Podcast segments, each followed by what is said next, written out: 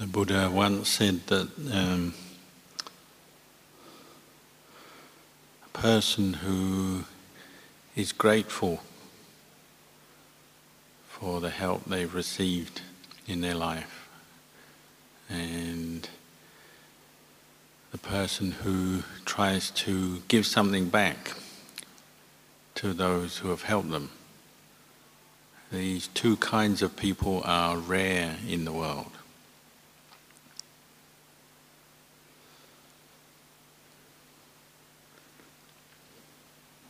It's normal for us as human beings, we tend to be more um, concerned with our own business, more caught up in our own business, our own thoughts and feelings, uh, aspirations, ambitions,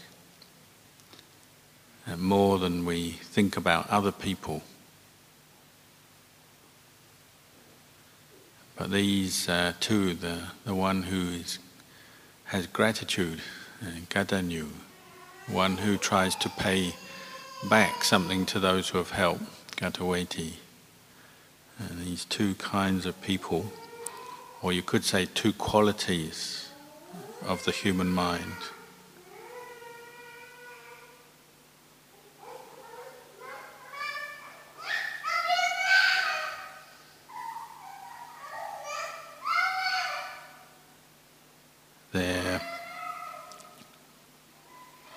Part of what we call sammaditthi in the development of right view right understanding. And the Buddhist path begins with sammaditthi, right understanding, right view of the way things are.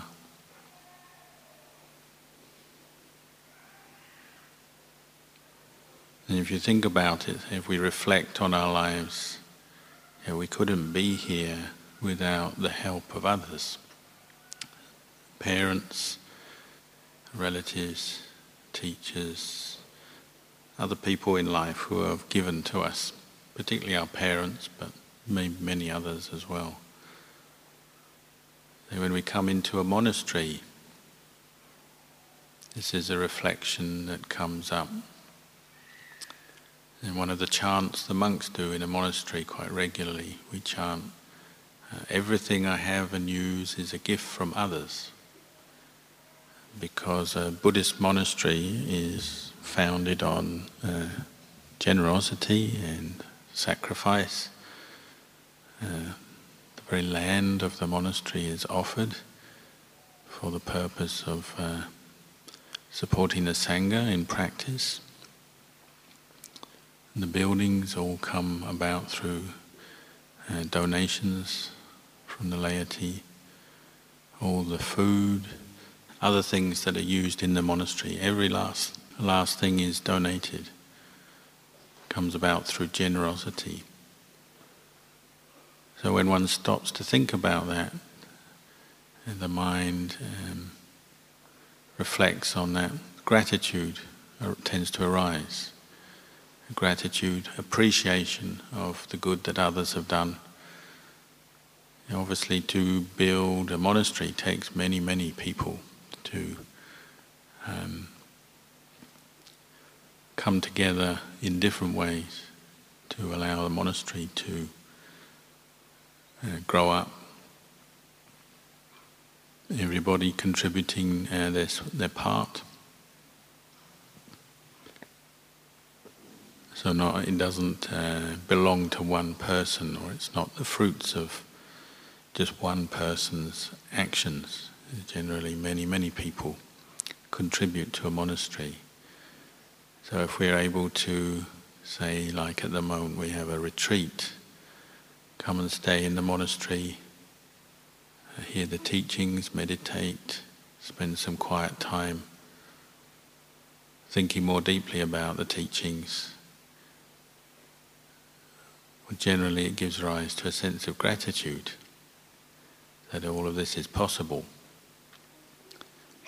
It's different from you know, any other kind of place, say anywhere where you might pay to go and stay,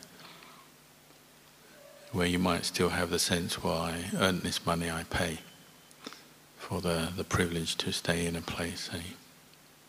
In a monastery it's different. It's a non-commercial, non-profit place.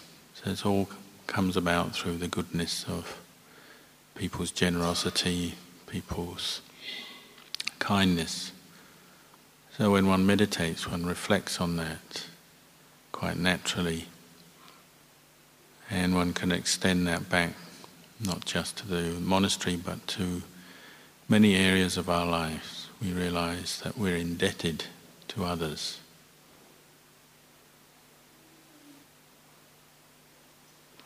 One of the ways we express that in a monastery is through um, through practice. When you appreciate um, the good that others have done to support you in your own life, or give you an opportunity to say meditate like this, then that might give rise to the motivation, the energy to practice harder and to make one's practice an offering, say, back to others. Because when we practice the Dhamma, we practice meditation, we keep precepts, we practice generosity. All of this is not only good for us, but it's good for others. It's good for others to see and to come into contact with. So, if somebody is practicing mindfulness, trying to be restrained in their behavior and mindfully focusing on their posture and going through their day practicing mindfulness. Other people come into contact with them, generally they get a very good impression. People who are not very mindful maybe calm down and become more mindful in the presence of others who are practicing mindfulness.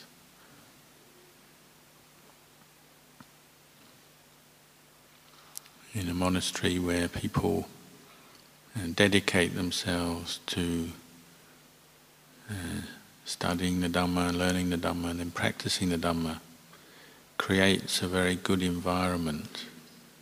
So this is like giving back to others, giving something back to others, just through example. One doesn't necessarily have to do anything in particular or say anything in particular. One just gives something back through one's example. This is something Ajahn Chah, our teacher, talked about quite often. That a lot of what we can do for others isn't necessarily anything spectacular or we don't necessarily have to do something for others, but just trying to practice the Dhamma properly is already a gift to others, is a gift to our families or people who know us or come into contact with us. As one who's practicing the Dhamma, it's not just what they do, it's also what they don't do. You know, when you practice Dhamma, you're um, generally living fairly simply and harmlessly, not doing anything that would cause trouble or problems to other people. So just that much already in this world with all its confusion and problems, to have some people who are practicing the Dhamma is already an offering to the world, a little bit. Generating some kindness, some mindfulness for the benefit of all beings is already something very special.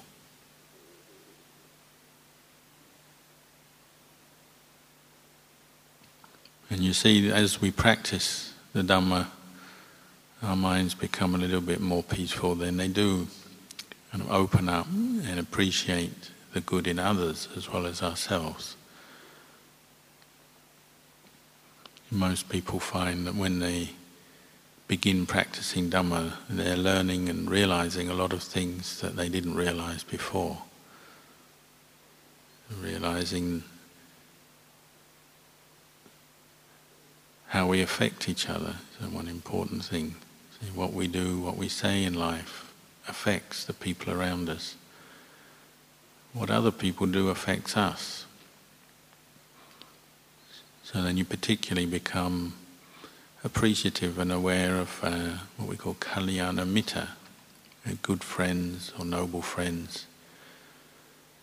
Those people who have given us some uh, inspiration or advice or help in our life. Whether it's nowadays, it could even be just through something a bit indirect, say, like you read a, a Dhamma book that helps you to understand the truth a little bit more. That can be, or the person who wrote that book can be like a Kalyanamitta, a good friend even if you've never met them. Or you might hear a Dhamma talk on the internet or a CD. And then people we know who maybe give us good advice at the right time. When some problem comes up in our life, we're not quite sure how to solve it, and they give us some good advice which is in line with the Buddha Dhamma, the Dhamma, Buddha, Buddha's teachings. Maybe they remind us about some teaching we'd forgotten about. It could be something very simple, you know, something like just remind us to let go when we're getting all worked up about something. Or if we're angry, they just remind us to forgive.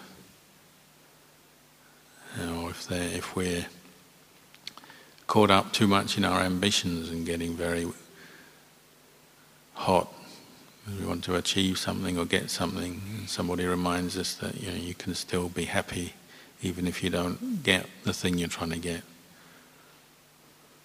There's many different ways our friends and uh, people we know can teach us the Dhamma in different situations. And when you practice the Dhamma, you appreciate this. Some of the memories that pop up when your mind is peaceful, and often it's memories of things people have said that have helped you, or the kindness people have shown you, people have supported us, and maybe done favors for us, helped us. It's often when your mind is peaceful that those memories come up.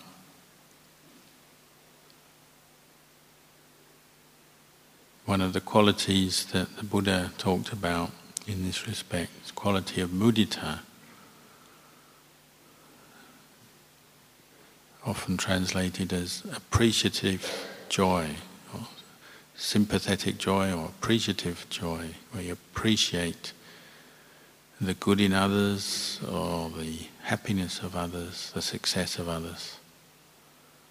So it's a quality that's the direct opposite of you know, jealousy or envy.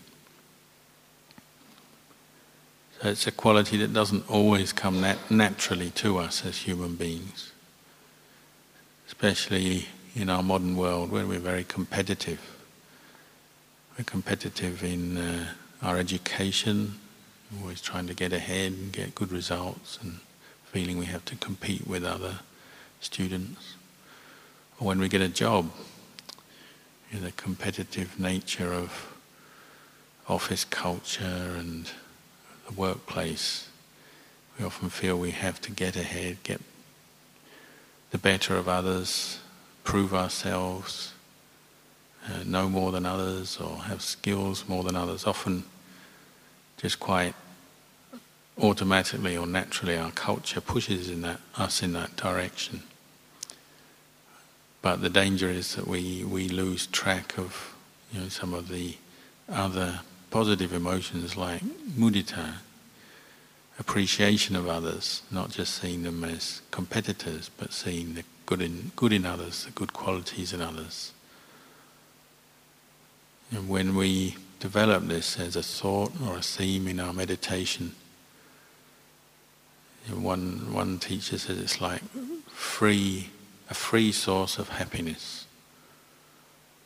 You just think of the good of others and you become happy happy that you know those people or that you've met them, happy that you've witnessed the good somebody else has done. So you don't have to do anything other than just open up your mind and be mindful of the good or the happiness of someone else, and you can feel happy. This is why I say when you recollect the Buddha, if you've got a, a basis in some faith, you've heard some of the teachings and practiced, you think of the Buddha, a lot of mudita arises. Oh, the Buddha sacrificed so much, practiced so hard for the good of others, and then spent 45 years walking around India teaching, walking barefoot in the hot sun from place to place teaching people and those teachings have come down to us today. We can still practice them today. So a lot of mudita for the Buddha, for the spiritual qualities, the paramis of the Buddha, the great peace and wisdom, the great compassion of a Buddha.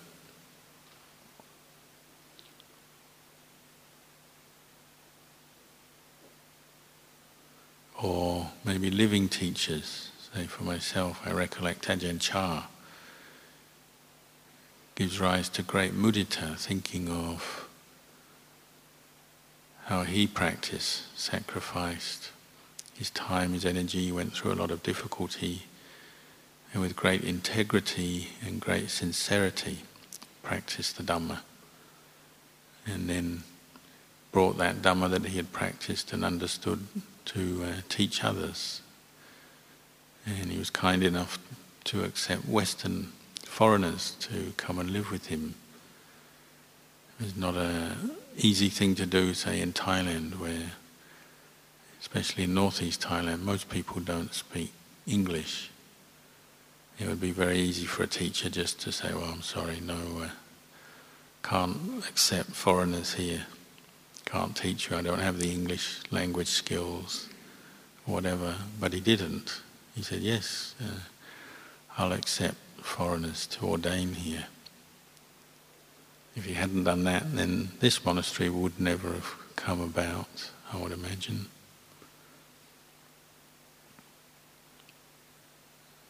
They're going to have mudita for a teacher, for their the happiness they experience, like we say, he's probably an enlightened master, an arahant, so he must have been very peaceful in his mind. And that was displayed in the way he lived. A very peaceful man, harmless man, uh, full of wisdom and compassion for others. And one can have joy appreciating that, that quality in, a, in another person appreciate the effort he made in his practice. He walked around the forests, the jungles of Thailand for many years as a young monk, practicing meditation. He got malaria many times and often didn't have any medical treatment for that. And he had to learn to go against his desires. If you ever read his biography, he had all kinds of desires and attachments, just like us. He had to give up a girlfriend. He once thought of getting married, but gave up the thought of that to become a monk. Gave up the comforts of home, family life, to go and live out in the forest. As we know, when you live out in the forest, sometimes it's hot, sometimes it's cold, sometimes the rain comes, you get wet. Not many comforts. If you're a Buddhist monk, you've only got your monk's bowl to cuddle up to at night. Eating one meal a day, few possessions. All of that in order to train himself in mindfulness and to understand the Dhamma. So we can appreciate that in uh, his life, what he did, and how it's reflected in his teachings. His teachings also show great compassion and uh, creativity in how he taught. A very good teacher. He's very good at understanding the human mind from his own experience and then passing that on to others. But not just sort of telling them how it is, telling them the truth or telling them what the Buddha taught, but helping people to reflect for themselves, to see themselves. So he always said, you, know, you, you have to learn to teach yourself in Dhamma practice. The teacher just gives you guidelines, advice, but then you have to take them and you have to learn how to teach yourself, be your own teacher. Because we, we can only do the practice for ourselves. We can only know our own mind. You know, nobody else can really know our mind. If we have some suffering, we have to learn where's that suffering coming from. What can I do to remedy it, sort it out?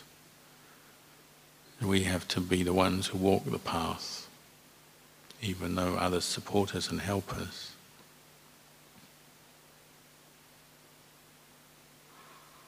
You often would say you have to learn how to have a wise conversation with yourself in Dhamma practice. As often there's things coming up in your mind that nobody else will know about, so how will you deal with that? You have to learn how to talk to yourself wisely. You know, that's an internal conversation. Uh, sometimes you have to discuss things with yourself. Is this right? Is that wrong? Is this good? Is this bad? Is this true, correct, or is it, am I mistaken? And he had many um, examples of how to do this and good, simple reflections how to do this. And one of them was uh, the reflection on the uncertainty of the mind. In Thai, the word is mai nae.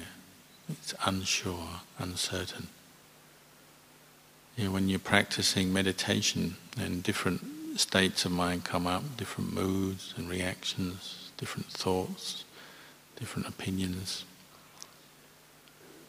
Sometimes all you need to do is just talk to yourselves and mm, it's uncertain, not sure.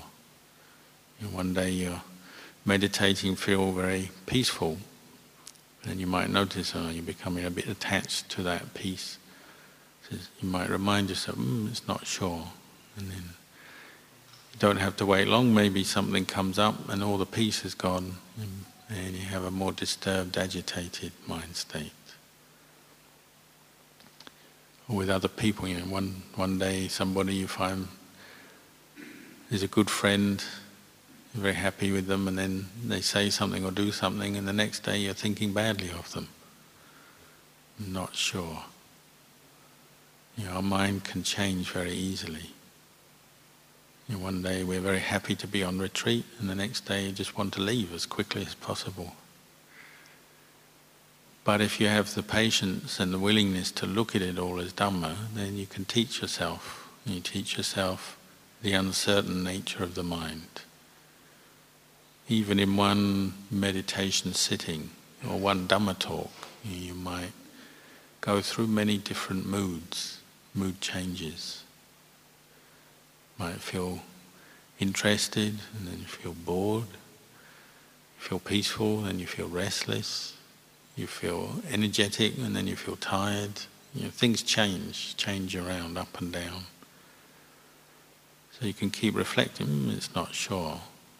Maybe I'm not going to take this too seriously, this, this thought of mine or this mood of mine, because it might change if I wait a while, maybe it'll be completely different.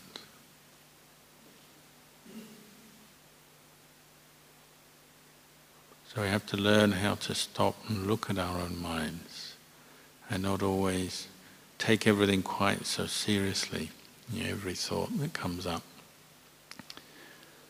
Sometimes we just look and question things and ask ourselves. And obviously, some of our thoughts are very useful. We can use our the thinking mind, train it to help guide us to understand things more deeply.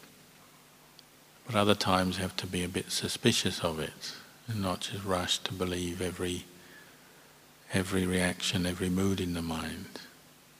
Look a bit more deeply into things. You know, say, we're talking earlier about food you can have 101 different opinions about food. I like this food, I don't like that, this is good, that's not good. But when you stop and you question yourself, well, what is food anyway? You go more deeply into it. And food is just, it's like a medicine, isn't it? It's just to keep the body going for a day and a night till your next meal, give you energy to uh, stay healthy, to have some strength, to keep practicing Dhamma and do the things you have to do. when you stop and you question your own thoughts like that, maybe it helps to clear up in your mind and end a lot of uh, agitation. You know, I like this, don't like that. It just ends everything, becomes very simple, very clear. Oh, food is just just a way to keep the body healthy, give it strength. So in the end, all you have to do is learn to eat the right amount. The same with other things, the, the things we use, say in the monastery, it's very easy to contemplate like this, isn't it? You ask yourself about clothing. We're so often obsessed with clothing, the way it looks, the colour, the style, what matches what. Then in the monastery, you've got the time to just quietly reflect on it. Well, clothing is just something to protect you against the sun and the rain. It's just that much just useful, a useful requisite, we say. Or lodging, so you stay in a tent.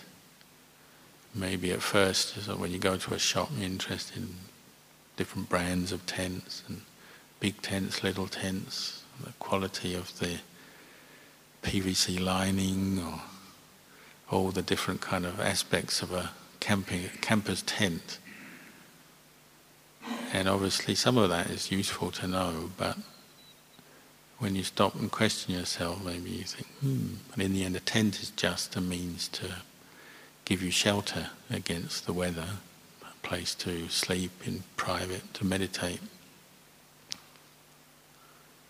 So it doesn't necessarily matter as long as it's big enough for you to lie down in.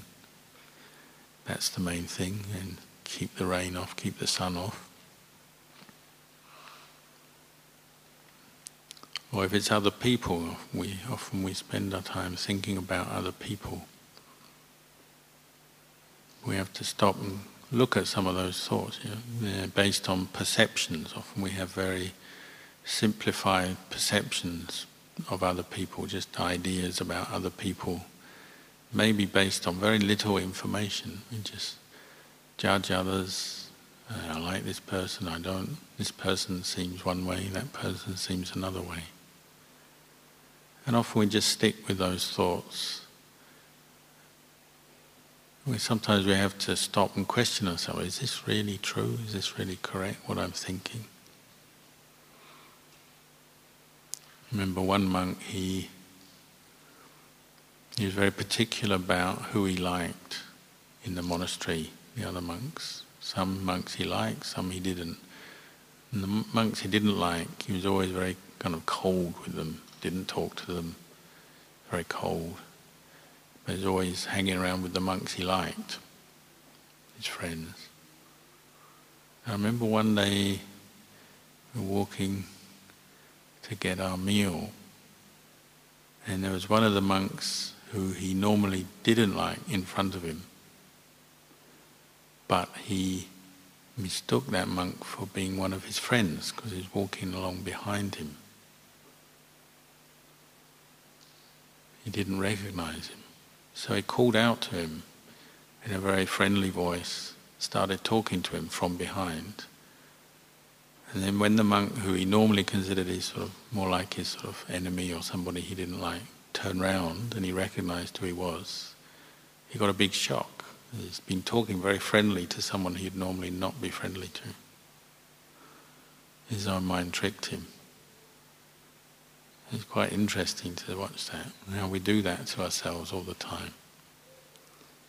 We kind of draw up opinions about people. Uh, this is my friend, that one's my enemy, this one's in my group, that one's not. I'm close to this one, not to that one. And we can cause ourselves a lot of suffering, often very unnecessary. Often we just make a very kind of simple judgment. Then we just stick with that judgment or that perception maybe for many months or years even. If it's someone we don't like, then often we're always looking for the things we don't like in that person to kind of back up our opinion of them. So even if you know if it's someone you don't like, you generally overlook the good that they do because you've always got the opinion that they're somehow bad or you don't like them. So you only tend to notice the things you don't like about that person. Any good they do, you kind of brush it under the carpet or ignore it. Or similarly, if you really like someone, often you tend to just notice the good things that you do that you approve of and you like. And the things that they do badly or wrong, you tend to ignore. When you practice Dhamma, though, you're trying to get to the truth of things. So sometimes you have to stop and question your own opinions about other people, and not rush in to judge them. Obviously, we do learn about each other living together in the world. We can see each other's behavior, what we say, what we do. So we do learn about each other. But so often we make opinions about other people and then just stick to them and never question them, never look more deeply. Or it could be about a place. It could be about a place or even a country.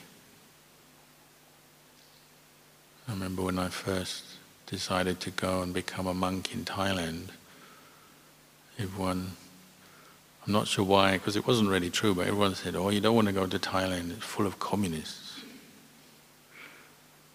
And there were some communists there, but very few actually, come as a percentage of the population. So for, for a while I was walking around thinking, am I going to go and live in a country full of communists? I got there, I never met a single communist lived, lived in Thailand 18 years, never met a single communist as far as I know, and at least nobody openly said they were a communist. Or my own perceptions changed. I went to Thailand, got off the plane in Bangkok, the old airport. When they opened the door of the plane, in those days there's no air aerial walkways from the plane into the terminal. You just walk down a ladder onto the tarmac and then across to the terminal. So when they opened the door of the plane, it's my first moment in Thailand. They opened the door and it was around midday. It's so hot. It's like opening the door, going into an oven. And I'd gone with a friend and we looked at each other we said, wow, it's so hot because we came from the UK, which is a cold country. My friend started laughing. He says, You want to become a Buddhist monk in Thailand for the rest of your life. You're going to be living in an, in an oven for the rest of your life. I thought, mm, well, we'll see. Maybe it'll cool down later. It didn't. We didn't sleep a single wink. The first night, went to a hotel in Bangkok, and they uh, they said you can have a room with air conditioning, or a room with a fan, or a room without a fan. And we were students, so we had very little money. So I said, room without a fan. So I didn't sleep a single wink the whole night, so hot. So my friend just kept teasing me, saying, you're going to spend the whole of your life in an oven.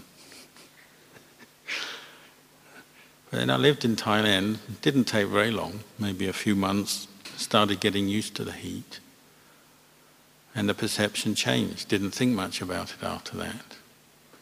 Ended up living in Thailand 18 years. And I came to Warburton after that. And we got to Warburton. I remember the, the daytime was quite warm, but the, the first night was very cold. And I looked at the other monk who came with me and said, We're going to spend all our life in a cold country. After Thailand, it was very cold. So perceptions are just not sure, they're not certain? You can use this reflection. Maybe you have an opinion about something today, but tomorrow it might have changed already. And that helps to, you to let go a little bit, loosen up a bit, not take everything quite so seriously, and then you don't suffer so much. In the end, these things are just what they are. Heat is heat, cold is cold. A person is uh, just the way they are. They have their good qualities, their strengths, their weaknesses. They are just what they are, or the way they are. most of our suffering comes from what we think about things, isn't it? We're always falling into our preferences. I like this, don't like that. In a way, we're kind of trapped. If we never look more deeply, we kind of get trapped into our different views on things. So meditation is one way it helps us to understand this better. We can stop, it's like you stop and step back and look at your own mind a little bit more closely and question things, find out more. Is it true? When I lived, lived in England, the food in England is fairly bland. So I got used to eating English food, bland food. Then went to Thailand, very spicy food.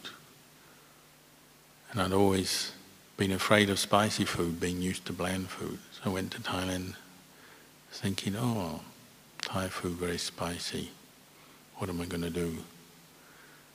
then living in Thailand for a while, after a while, the food, I just got used to it. Got used to eating spicy food until it was quite normal. I remember when I went back to England, it was after many, many years in Thailand, being in Thailand 12 years before I went back to England. And I started thinking, mm, the food is very bland. Why don't they add some chili to the food? Uh, on and on it goes, isn't it? The mind is never satisfied. It's always falling into its different views, perceptions on things, getting caught out, suffering, even over the most simple things.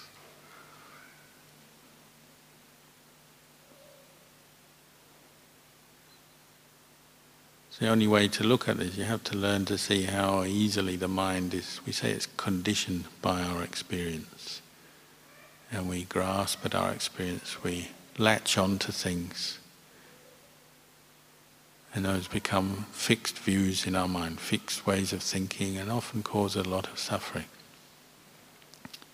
And when we practice mindfulness, then we're little by little, we're just going a little bit more deeply into our mind, just sort of uprooting things. Aren't you sort of lever something up, look at it, look what's underneath. Maybe at the very least, you just notice how one's thoughts, views, opinions, they're all very temporary. They come and go on that level. The only thing that is, isn't temporary is the understanding that everything else is temporary. You understand that thoughts are uncertain, they just come and go, come and go. The only thing that's certain is the understanding that they're all uncertain. This is why the Buddha said insight, wisdom is uh,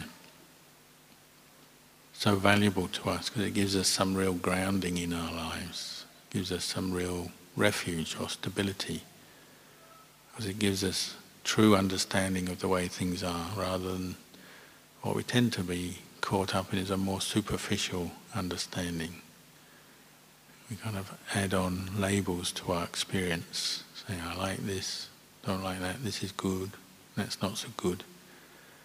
And we live our lives that way often, often trying to get the things we like and try and hold on to that which we like and try to get away from what we don't like. And a lot of our suffering comes around that way. So we can use this reflection, it's uncertain, not sure. Maybe what I like yesterday I won't like tomorrow, what I like today I won't like tomorrow. What I didn't like before, maybe I'll start liking again. You're not sure. And you can apply that to people and places, all the things of this life, things of this body, things of this mind. Anyway, these are a few reflections on the Dhamma for you to take away, contemplate. Can uh, carry on practicing meditation for the rest of the afternoon as you wish, sitting or walking.